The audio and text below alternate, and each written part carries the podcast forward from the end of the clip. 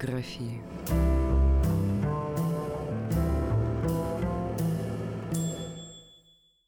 Здравствуйте. Вы слушаете радио «Фонтанный дом». В эфире программа «Немного географии». И сегодня я, Алена Сугаровская, расскажу о Доме искусств, о диске, обладателе сразу трех адресов. Набережная реки Монги, 59, Невский проспект 15 и Большая морская улица 14. Этот дом неоднократно перестраивался и менял владельцев. В начале XVIII века сюда, на участок между Мойкой, Невским проспектом и Большой морской улицей, подальше от Адмиралтейства, был перенесен морской рынок, мытный двор. Трапециевидное здание с двухъярусной галереей и башней исчезло в результате пожара.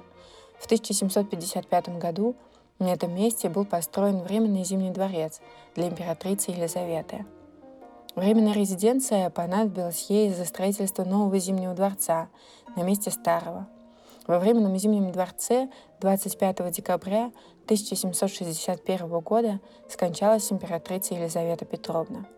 Через несколько месяцев после присяги новому императору Петру III царская резиденция переместилась в новый Зимний дворец на Дворцовой площади. Петру III не суждено было надолго остаться на русском троне – и спустя всего полгода его место заняла Екатерина II. Ставший ненужным временный Зимний дворец был почти полностью разобран в 1765 году. Еще через два года часть освободившейся земли Екатерина II подарила генерал-полицмейстеру Санкт-Петербурга сенатору Николаю Ивановичу Чечерину. Для него был возведен четырехэтажный дом с двухъярусными колоннадами на скругленных углах и в центре фасада по Невскому проспекту. Семья генерал-полицмейстера занимала покои третьего этажа. Первый этаж был отдан купцам, остальные помещения сдавались в наем. Среди прочих в первом этаже здания разместились овощная и книжная лавки. Сразу же здесь открылась первая в Петербурге частная вольная типография немца Гартунга. Затем ее место заняло музыкальное общество. Как вспоминал Николай Корнеевич Чуковский – Прежде всего, огромно было само здание – Мойка 59. Дворец постройки XVIII века, занимающий целый квартал между Мойкой, Невским и Морской. Когда-то он принадлежал великим князьям, затем просто князьям и, наконец, купцам. В пушкинское время в нем располагался знаменитый ресторан «Талон», принадлежавший выходцу из Франции Пьеру Талону. Здесь бывал и сам Пушкин, его герой Евгений Онегин. Талон помчался, он уверен, что там уж ждет его Каверин. Вошел и пробку в потолок. Винокометы брызнул ток. В 1858 году участок приобрели братья Григорий и Степан Петровича Елисеевы, за год до того основавшие фамильный торговый дом братья Елисеевы. Григорий вскоре переехал в дом на Васильевском острове, а здесь остался жить Степан.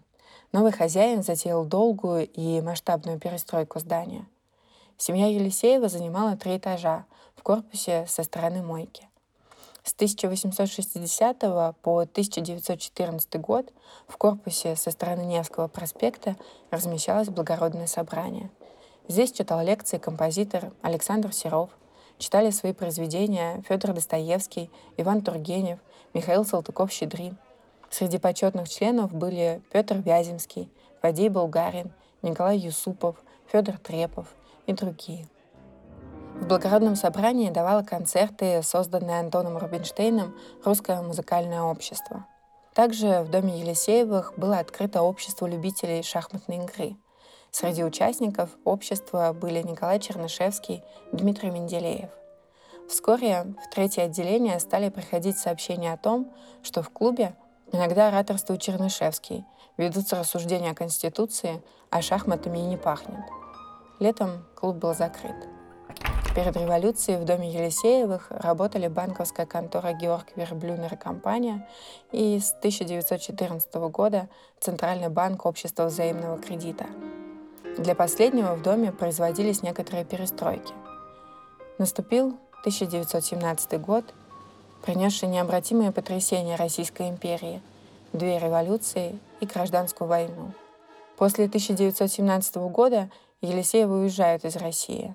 а бывшая столица, еще совсем недавно блестящая витрина империи Романовых, в годы гражданской войны Петроград превратился в тяжелое место для жизни. Какой же была жизнь оставшихся жителей города? Не хватало самых необходимых товаров – топлива и продовольствия. Не было лекарств, деньги обесценивались, то и дело вспыхивали эпидемии, процветало воровство. Все расхищено, предано, продано. Черной смерти мелькало крыло. Все голодной тоской изглодано. Отчего же нам стало светло? Днем дыханиями веет вишневыми, Небывалый под городом лес. Ночью блещет созвездиями новыми, Глубь прозрачных июльских небес. И так близко подходит чудесное К развалившимся грязным домам. Никому, никому неизвестное, Но от века желанное нам. Анна Ахматова, 1921 год. Студентка Ирина Еленевская, уехавшая из Петрограда весной 1920 года, описывала голодные зимы 1918-1920 годов. При ярком весеннем освещении весной 1919 года еще больше выступала вся запущенность прекрасного города и нищета его жителей. На улице стало много попадаться людей с опухшими от голода лицами, в сильно поношенное платье, так как лучшая одежда ушла в обмен на продукты у крестьян.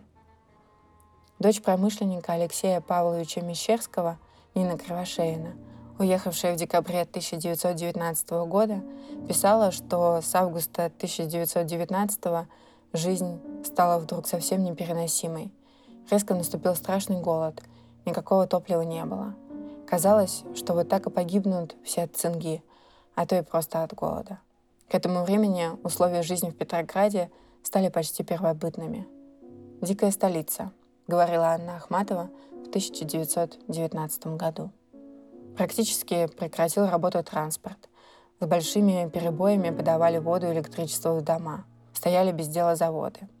Картину экономической и социальной катастрофы дополнял произвол представителей власти. Постоянные обыски и аресты реальных и мнимых врагов Советов — Характерно, что банды грабителей нередко представлялись чекистами и так обносили дома. В такой обстановке у Корнея Чуковского родилась идея создания Дома искусств – «Диска». Этот замысел возник во время поездки в Москву в июле-августе 1919 года, после того, как Чуковский посетил Московский дворец искусств и беседовал с его руководителем, поэтом Иваном Сергеевичем Рукавишниковым. Для писателей и деятелей культуры это было особенно трудное время. Уничтожение вкладов и пенсий, закрытие независимой периодики и частных издательств почти полностью лишило их средств к существованию. Большевистские власти не торопились ставить на государственное довольство работников интеллектуального труда. Голодные деятели культуры и искусства также были не ко двору. Интеллигенции пришлось тогда самостоятельно заботиться о выживании, используя авторитеты тех немногих писателей, к чьим ходатайствам власти прислушивались. Диск возник благодаря инициативе и энергии Корнея Чуковского. Всех, начиная с Максима Горького, к организации этой писательской коммуны привлек именно он, все разнообразные студии, и литературная, и детская, и переводческая, все они были основаны по существу одним человеком, который был и организатором большинства лекций, читавшихся в диске в 1919-1921 годах. Дом искусств в то время был действующим центром культуры. Подавляющее большинство его новых обитателей были молоды, но каждый успел узнать, почем фунт лиха – Многие пришли сюда, на мойку, с фронтов гражданской и мировых войн. По настоянию Горького Петроградский совет предоставил Дому искусств в 1919 году бывший особняк купцов Елисеевых по адресу Невский проспект 15, набережной реки Мойки 59. Дом искусств стал ковчегом, спасающим петербургскую интеллигенцию. Мемуаристы не жалеют красок для описания этого необычного места – Ольга Форш назвала его «сумасшедший корабль». Какое впечатление производило внутреннее убранство особняка у переступивших его порог, можно прочесть в воспоминаниях Николая Корнеевича Чуковского. Дому искусств досталось все – и пышные палаты Елисеевых, и бесконечные переходы, и закоулки банка. Когда ранней весной 1919 года я впервые вошел в этот дом, казалось, что Елисеевы выехали из него только что. Возможно, почти что так оно и было. Во всяком случае, после их отъезда дом их до нас никто не занимал. Громадные апартаменты предстали перед нами во всей их изначальной безвкусице. И безвкусица, и пышность была та самая, что и в елисеевских магазинах. Колоссальные канделябры в виде изогнутых декадентских лилий, утыканные фарфоровыми электрическими свечами. Голубые потолки, расписанные розовыми ангелами. Вообще цветочки и ангелочки повсюду, на стенах, на электрической арматуре, на картинах, на коврах, на резной мебели — Мебель тяжеловесная, мрачная, дубовая, вся в вычерной резьбе. Очень много золота. Золотые рамы картины, зеркал, золотые багеты, золотые медальоны на стенах. И нигде ни одной прямой линии, ни одной спокойной плоскости. Все в завитушках, в выкрутасах, и так 63 комнаты трех этажей. Помню, как удивило меня выросшего в мещанских квартирах, когда я узнал, что в этих 63 комнатах жило всего трое. Старик Елисеев, его жена их единственный взрослый сын. Да и какие комнаты! Некоторые из них можно было превратить в зрительные залы, вмещающие несколько сот человек. Столовая, в которой можно было бы накормить целый батальон, обширнейшая бильярдная, библиотека, поразившая меня не только своей просторностью — но и тем, что в ней многие стеллажи и корешки книг были намалеваны масляной краской по стенам и по дверям, чтобы казалось, что книг больше, чем на самом деле. Трех человек, живших в 63 комнатах, обслуживало более 20 человек прислуги. Лакеи, горничные, повара, кухарки, конюхи. С частью этой челяди я познакомился. Человек шесть из них продолжало жить в маленьких комнатенках вокруг кухни – и было включено в штат Дома искусств. От этих елисеевских слуг я, собственно, и узнал все, что рассказываю про Елисеевых. Эти слуги, став служащими Дома искусств, с величайшим усердием убирали все 63 комнаты, натирали паркетные полы, надраивали металлические части, чистили пылесосами ковры и мягкую мебель. Усердие они проявляли вовсе не желание угодить правлению Дома искусств. В ту грозную осень на Петроград наступали полки Юденича и уже стояли над самым городом, заняв царское село и Гатчину. Елисеевские челядинцы полагали, что хозяева их скоро вернутся, и рассчитывали получить награду за сбереженное добро, за верную службу. В члены Дома искусств были зачислены известные литераторы, художники и музыканты. Тепло и свет привлекали в Доме искусства жильцов, Правление дома разрешало желающим литераторам селиться в той части здания, которая прежде была занята банком. Селились там люди одинокие, либо не имевшие семей, либо растерявшие семьи во время гражданской войны. Это жилье вначале всем им казалось временным. Они раскладывали свои тюфяки на столах, доставшихся от банка, зябко жались к еле теплым радиаторам и в конце концов приживались. Кому из нуждающихся литераторов выделить здесь приют, это решало правление диска.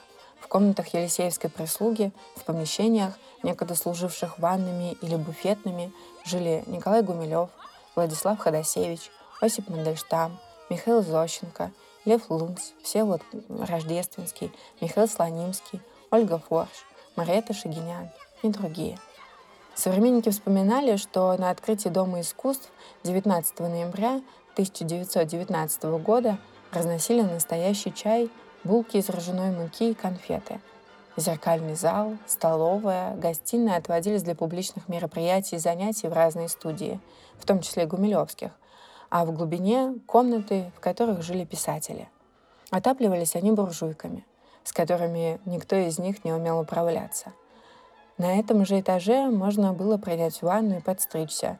Чудесные льготы по тем временам. В столовой продавали пирожные. Погибель Мандельштама и Гумилева. Диск оказался объединением совершенно нового типа, сочетавшим в себе черты коммуны и литературного салона. И хочется привести запись из дневника Чуковского от 28 июня 1920 года. Вспомнила, что на кухне Дома искусств получают дешевые обеды, встречаясь галантно два таких пролетария, как бывший князь Волконский и бывшая княжна Урусова. У них в разговоре французские, английские фразы, но у нее пальцы распухли от прошлой зимы, и на лице покорная тоска умирания. Я сказала ему в шутку на днях «Здравствуйте, ваше сиятельство». Он обиженно и не шутя поправил. Я не сиятельство, а светлость. И стал подробно рассказывать, почему его дед стал светлейшим. В руках у него было помойное ведро. Из письма Георгия Чулкова 12 августа 1920 года. У Судейкина видела Ахматову. Ахматова превратилась в ужасный скелет, одетый в лохмотья, но стихи прочла чудесные. Она, по рассказам, в каком-то странном заточении у Шелейка, оба в туберкулезе и очень бедствовали. При мне закрыли все рынки и магазины, и тотчас же цена за хлеб с 300 рублей возросла до 1000 за фунт – Ничего достать нельзя. Питался я в Доме искусств. Там собирается довольно забавная компания бывших людей из мира искусства, Аполлона и тому подобное. За завтраком разговор ведется почти исключительно по-французски. По пятницам литературные музыкальные вечера, а после вечеров — танцы. Дом искусств чествовал приехавшего в Россию Герберта Уэллса — Здесь устраивались публичные лекции, постановки под руководством Корнея Чуковского, сказки Андерсона «Дюймовочка». Организовывались концерты камерной музыки, выезды членов дома с лекциями в районы и губернии. Устраивались выставки картин Бориса Кустодиева, Кузьмы Петрова-Водкина, Александра Бенуа. Все это делало диск не только центром, сплотившим культурные силы Петрограда, но и очагом культуры для всего города — по понедельникам дом открывал свои двери для всех желающих. По замыслу Максима Горького свет из диска должен был светить всему городу. И действительно, понедельники все прочнее входили в культурную жизнь Петрограда. Позднее, когда был создан журнал «Дом искусств», о задачах диска в первом номере говорилось. События последних лет разрушили прежние формы литературной и художественной жизни – уничтожили прежние группировки вокруг журналов и обществ. Литературные и художественные органы прекратили свое существование. Материальная нужда заставила писателей и художников бросить свое основное дело и заняться побочными работами. Между тем, никогда еще не ощущалось такой острой потребности в культурных работниках и главным образом в работниках искусств, как теперь. Дом искусств взял на себя задачу объединения учета и литературных и художественных сил Петрограда с целью использования их для планомерной культурно-просветительской работы.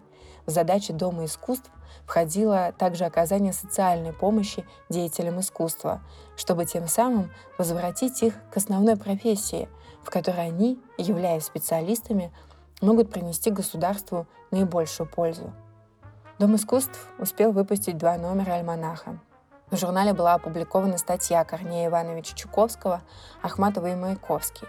Ахматова и Маяковский столь же враждебны друг другу, сколь враждебны эпохи, породившие их. Тут две мировые стихии, два воплощения грандиозных исторических сил. Я, к своему удивлению, одинаково люблю их обоих. Мне кажется, настало время синтеза этих обеих стихий. Также в издании публиковались Алексей Ремезов, Анна Ахматова, Николай Гумилев, Евгений Замятин, Осип Мандельштам, Михаил Кузьмин, Владислав Ходосевич и многие другие. Из первого номера «Дом искусств».